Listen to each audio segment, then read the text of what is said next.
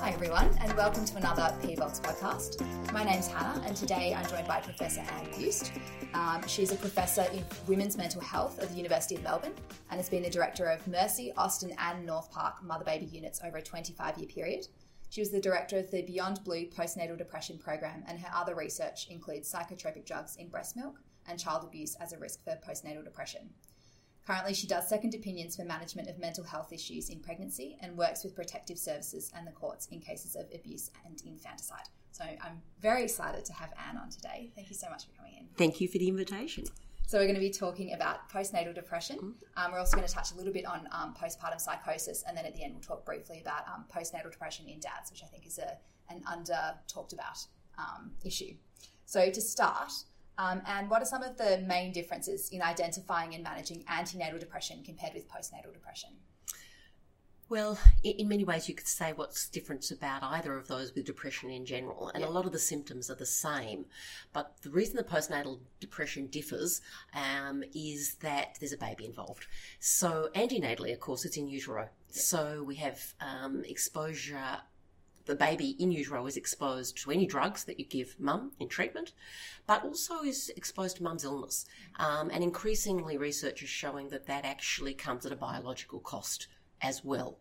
And then, of course, postnatally, if they're breastfeeding, um, there's the exposure to drugs through breast milk, but there is also, again, exposure to illness uh, and the capacity for mum to care for that baby and bond with that baby. And we know attachment is incredibly important for the future well-being of that child.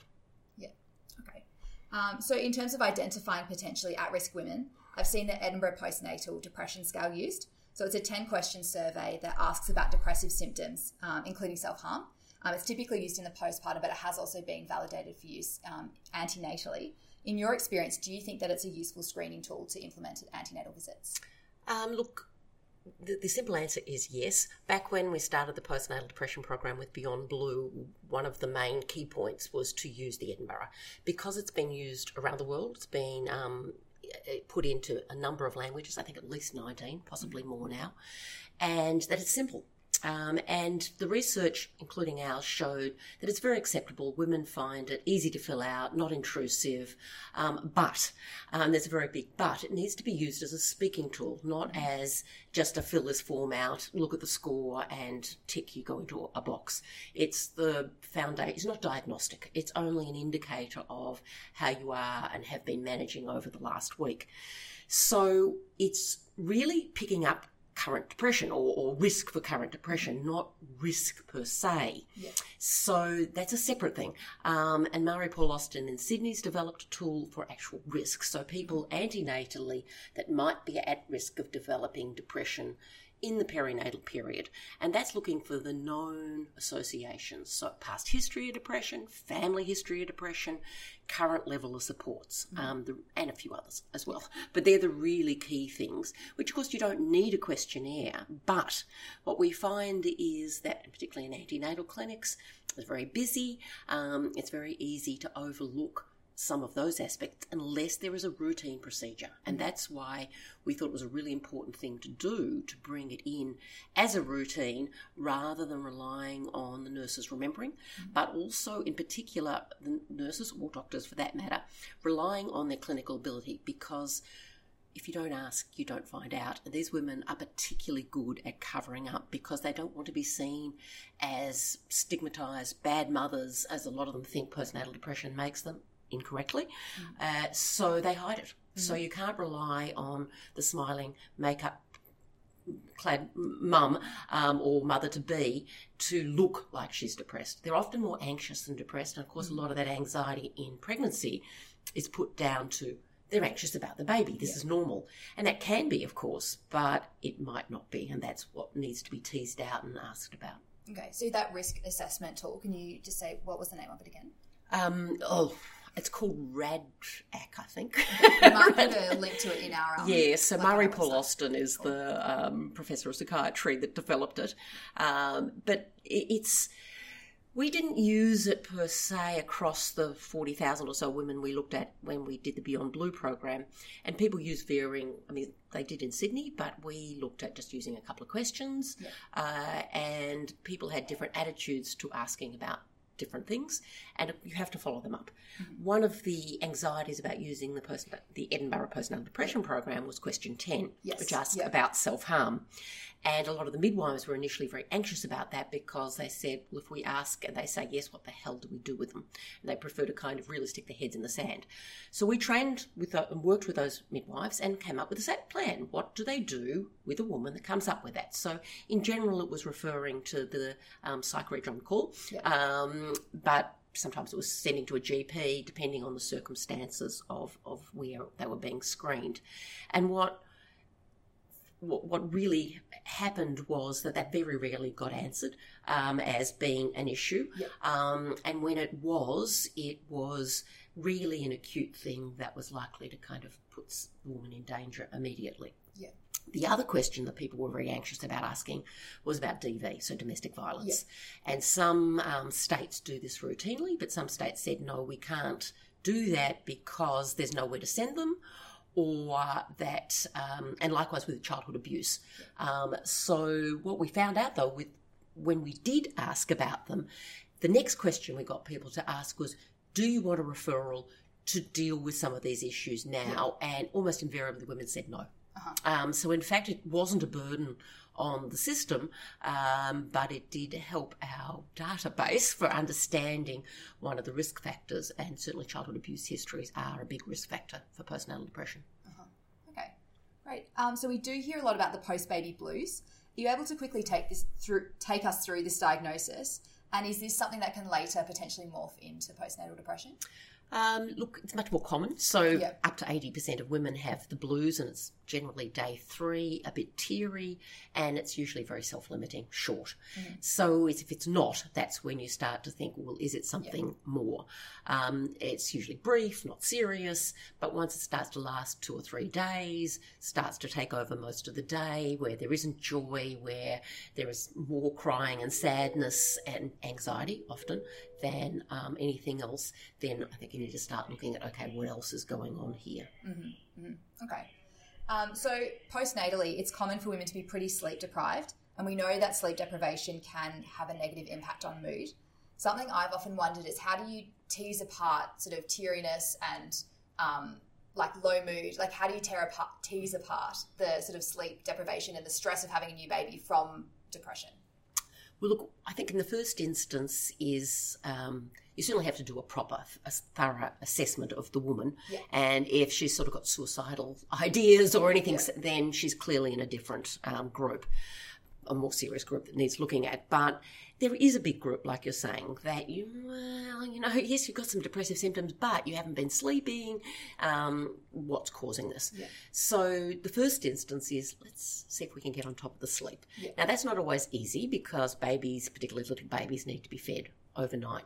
So um, if it's it all possible, get husband to do an overnight feed or mum to come and stay, like the grandmother of the baby to come and stay for a night or two, give mum some sleeping tablets if she needs them, um, and then let's review after a night or two of a good night's sleep.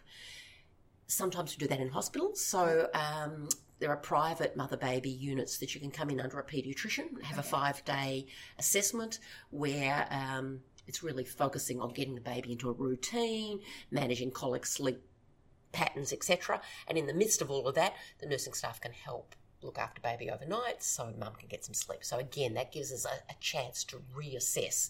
And in some of those cases, at the end of the five days, it's clear that mum is depressed and they may well then stay on in those units under a psychiatrist rather than a paediatrician if the assessment um, becomes clear that it's an Ill, a, a more needs a mental illness issue that needs addressing. Yeah, okay. And so, one of the concerns that women often have postnatally, and we touched on it a little bit before, is about taking medications while breastfeeding. So, what are some of the treatment options for postnatal depression? Um, what sort of like antidepressants are safe to use while breastfeeding? And is there a role for electroconvulsive therapy or ECT? Um, and look, you really should extend that into pregnancy because Yes, yeah. even more than breastfeeding women um, are rightly worried about exposing a baby in utero to, to antidepressants. So, um, there are a number of options, and I think overall there are a lot of those ones that are sitting on the border that don't necessarily need antidepressants, and there is a, probably a tendency to overprescribe. Partly because the women themselves are driving that and they want a quick fix option, um, but it's not the only option. At the more severe end, though, I, am thinking that you know mostly um, medication is required. Yeah. So it's about a balance of risk. So whether it's in breastfeeding or in pregnancy. We know in pregnancy that exposing the baby to the mother's illness means that we can pick differences in the baby um, and how the baby's heart rate goes up and down under the mother of stress when the mother is stressed. Um, and we know that the baby's cortisol at delivery is higher, mm-hmm. and that that cortisol and stress reactions seem to be altered for the rest of that child's life. So this is a major sort of risk that where you know you can't say not treating is acceptable because there seems to be a risk. So if the, the, other options are certainly psychological treatments, so cognitive behavioural therapy has been shown to be very effective, but it does require some motivation, some insight, some capacity to do some homework, which is much harder for postnatal depressed women um, because they're busy, because they're they're really struggling to get on top of housework, babies. They've got these intensive thoughts going around. They feel unsupported, isolated, and doing homework and getting to appointments can all be problematic. But certainly CBT and a range of other um, uh, things like um, group therapies, um, doing things like yoga and mindfulness, incredibly helpful for the, the anxious, yeah. um, the, the, those ones on the border of whether medication is really required. And um, all of those can help. And the evidence suggests that doing all of those and medication for the more, certainly the moderate to severe ones, works even better still. Yeah. So that you know, just taking medication is really not good enough. You still need some of that therapy. And a lot of the therapy can also not be necessarily straight CBT, but a more supportive, broad, you know, broadly a psychodynamic approach, looking at um, the change. It's a huge change, um, and it's why why a lot of women do struggle, even if they don't get depressed, because they've suddenly gone down to one wage. Um, their identity is is changed. That when you go to work, you have a paycheck coming in every two weeks and a boss that generally will say good things about you, or clients that you're with that are giving you positive feedback. And babies don't do that. Um, you have to internalize that yourself and get the joy out of that and interpret the baby smiling at you as that you're doing a good job. Yeah. Whereas women with postnatal depression tend to miss those smiles and tend to say, anyone can do that, anyone can do this, the baby doesn't need me. So it's about internalizing a positive message and seeing the importance of what you're doing. And there is no doubt that that primary care role is incredibly important. It doesn't mean you have to do it by yourself, and a village can raise a child, but that primary carer is still hugely important. And getting joy out of that is, is really important. Um, so, working with the woman and Patrick, her partner, which I know we're going to go on to, and sometimes her mum as well, yeah. the support team, looking at um, what this has meant to you and why abuse sometimes can be a, a big trigger um, for a risk factor for postnatal depression is because when you have a baby, you look down at this gorgeous but very dependent child and you can be reminded of your own um, unmet dependency, emotional needs that got squashed down when you were abused as a child or mm. neglected. And when I say abuse, it doesn't have to be sexual abuse. Mm. I'm talking about a wide range of abuse where your needs as a child weren't met. Um, and they can get stirred up. And as much as you might love this baby, um, you can be really stirred up into feeling overwhelmed um, mm. and your own kind of fears brought to the surface. And that can lead, and in that case, perhaps a lot more than just brief psychotherapy, but more of an ongoing um, psychotherapy to really make sense of what happened when you were a child and how that sort of feeds into where you are now and what sort of mother you want to be. Mm-hmm.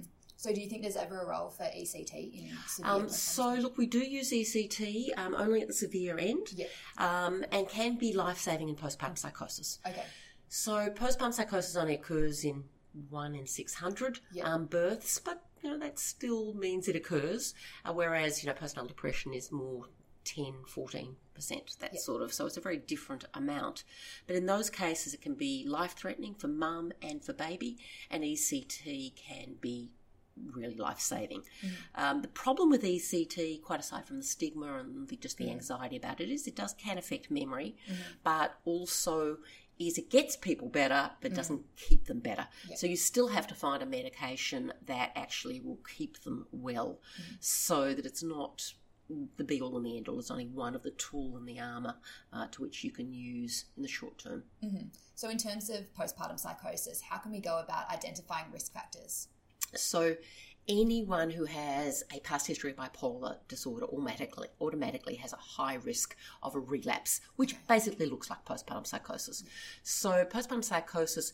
Most people consider is probably a variant of bipolar, and it just happens to be the first episode. And some of those will go on to develop bipolar. Some will only ever have risks in future pregnancies. So, if you've had a previous postpartum psychosis, absolutely at high risk and need close monitoring. The next thing is family history. Any family history of bipolar disorder need close watching. Um, and the other kind of question I ask is Have um, you ever had uh, real problems with jet lag? Because that can be another trigger. And we think the, um, the sleep deprivation for people prone to postpartum psychosis is a real trigger. So that's something to really. So anyone that's had some real issues with that or has tried illicit drugs, and I'm thinking particularly things like marijuana, which most people, you know, kind of get kind of a bit ah, kind of go into a nice trip place. Yeah. But if you've had a paranoid reaction to Yeah. that, um, which some people do, then I would also put you at high risk, um, high risk of a postpartum psychosis as well. So, how do you go about assessing and managing these patients? Um, so early identification is really critical, and so this kind of might be nursing staff in hospital, um, registrars and, and oh, and obstet- obstetricians may all be in the mix there. GPs, um, the maternal child health nurses, really critical because it tends to happen in the first few weeks. Okay. Um, generally, they're fairly dramatic, so if they happen at home, um, the family will notice something is not not right. So anyone who presents within the first month of postpartum with odd behaviour is postpartum psychosis until proven otherwise. Um, so really needs a careful tease out, uh, and they can be very good at hiding again. Um, but needs needs an ongoing needs an assessment with a specialist really if, if you're concerned um, and you might want to get the CATT team involved if you're just not quite sure and you want want someone kept a closer eye on. But but an urgent psychiatric appointment is really necessary in those cases. And and if the case is most of them are going to be needing um, an inpatient admission. Yeah. Okay. All right. So I thought maybe to finish off, we could chat a bit about um, postnatal depression among fathers. Um, Is it something that we see often? Yeah, look, it's been talked about a lot more than it used to be. Um, from a research point of view, it tends to be the fathers that are married to the mums who have got postnatal depression. Okay. And part of that is their reaction to her issues um, and that things haven't turned out um, the way it was planned for either of them. But then the other aspect of that is that they're both mum and dad um, are exposed to the same risk factors. Yes. So lack of finances, um, lack of support for each other. So they may well have some of the same same problems um, that they're both dealing with. And support's a huge issue, uh, and our culture's not really very good at that. We're meant to kind of just have a baby and get on with things, and really some of the, the other cultures, like historically Asian cultures in particular, have been much better at the, the 40 days of, you know, mums and meant to just sit there and do nothing very much. Um, and really that's about supporting the mother. And we're not good at doing that. So it's true for the fathers as well. We're not really very good at understanding the issues for them. And I think more and more the issues for dads are with this generation is there's been a transition from their dads and certainly the grandfathers' generations of dads who just sat outside of the um, the maternity ward and just smoked a cigar while the baby was being born versus being in there and being meant to do 50% of the work. And a lot of these guys were still brought up by fathers who were the women's workers, kind of the babies and that. They don't know, they more often than not want to be involved, but really don't know how to be, and particularly if the baby is being breastfed, they're feeling really on the outer, and if there's not a good sort of relationship between the couple, there's a lot of anxiety about how to manage that um, and what to do. Mm. So, is there any particular way that we can maybe pick up at risk dads, like if they're coming to antenatal visits? Um, look, I think they should always be included and be involved. Um, the more they can be sort of asked about stuff, uh, certainly in theory, they're meant to be able to come along to the maternal child health centres. Yeah. Doesn't happen in practice um, as much as it probably should, um, but that's kind of an opportunity for them. But I think in general, particularly the dads that are stay-at-home dads, you know, feel the mothers groups that run by maternal child health nurses, they stand out like a sore thumb and really don't have the same issues that the mums um, are talking about. And a lot of the mums are very welcoming, but it's a very different dynamic. So um, I think we need to be much more welcoming and opening to that.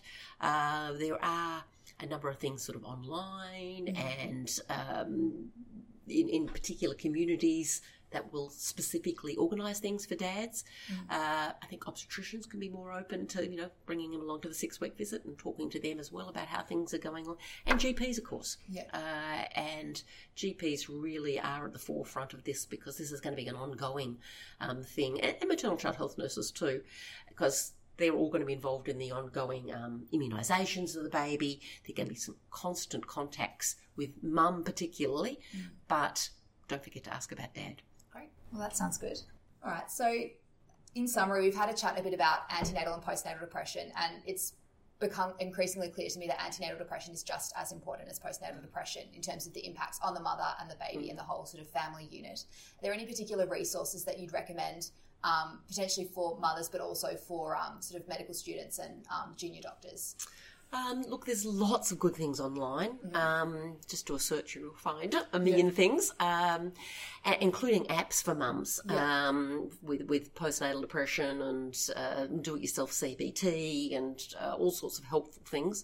Panda, of course, Post and Antenatal Depression Association, um, which is a phone got a phone-in line with counsellors, is terrific at uh, helping direct people um, as to where to go um, and depending on where you live as to what um, is actually available in your area. But your maternal child health nurse um, is an invaluable resource because they know what's available in your area. Yeah. Uh, and there's a lot of specific things that tend to be location. Um, for, for instance, one of the mums in my unit was um, Chinese background um, and like hadn't been in Australia very long and obviously she was living in an enclave of other Chinese mums because the local maternal child health nurse organised a group for Chinese mums Yeah. um, s- and likewise young single mums Yeah. a lot of the inner city places um, the maternal child health nurses have um, specific groups so that you're going to be able to link with mums in a similar situation to Yeah. yourself. So that's where your maternal child health centre is kind of invaluable for, for tapping into that. Yeah, and in terms of support for dads, there's a podcast um, where some there's like two young dads and they talk about their experiences sort of being first time dads. And I think there's also an app as well that I've come across. Yep, yep. Um, anti- and antenatally, it sort of sends the dads text being like, "Oh, you're doing a good job." And Yep, yep. supposedly There's there's a very good. few for them as well, and I know one of my ex registrars, who's now a psychiatrist, Matt Roberts, does sort of podcast. Uh, I think podcasts and certainly online stuff Yeah. for dads. That's right. We might pop some on our resources page for people to. kind Great. Cool. Well, thank you so much for coming in, Anne. It's been fantastic. Really, really interesting. Thank you. As I'm sure all our listeners.